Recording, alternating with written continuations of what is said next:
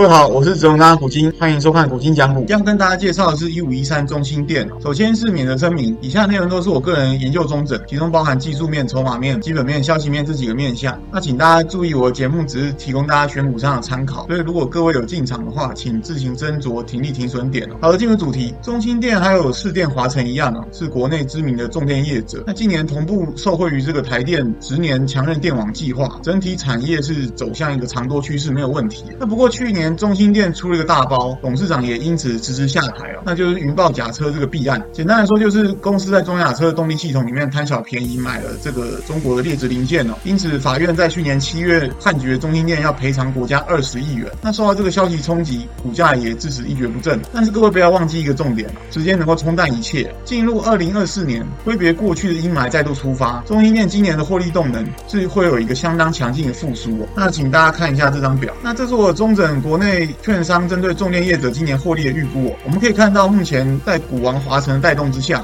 重电业者本益比用今年获利来看，普遍都已经来到二十倍以上了。那然而，只有这个东元还有中兴电还在十几倍的低档。但是东元这家公司呢，这个今年成长性是非常的普通哦，那大概就是从接近三元变成三元出头而已啊，那成长率只有一成左右，所以说十几倍本益比其实也不算委屈啊。但是中兴电就完全不是这么一回事哦，券商普遍预估今年 EPS 可以达到八元以上，甚至上看九元哦，是创创历史新高的水准，相较于去年更是翻倍以上的成长。所以如果照这样的成长性来看的话，股价追赶上同业的平均本一比二十倍，绝对是应该可以期待的哦。那最后跟各位补充，每一档标股都要有它的独特性嘛。那像华城就是靠高单价这个高压变压器哦切入美国市场嘛，股价才能够用这个接近四十倍来评价。那中兴电的独到之处在于这个氢能的部分呢、啊。那无论是这个氢能燃料电池还是氢能巴士这个解决方案，都已经有产品推出并且通过认证了。如果一切顺利的话，预计今年下半年就会有显著营收贡献，到时候就会有机会再再把这个本益比往上提升了。好的，最后来看一下这个筹码面。那刚才提到这个去年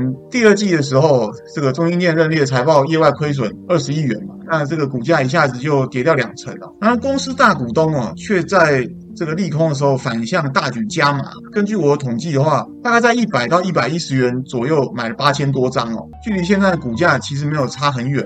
那他们似乎也不打算卖啊，准备长期持有啊。所以我合理推断啊，后续股价应该还是会有空间的。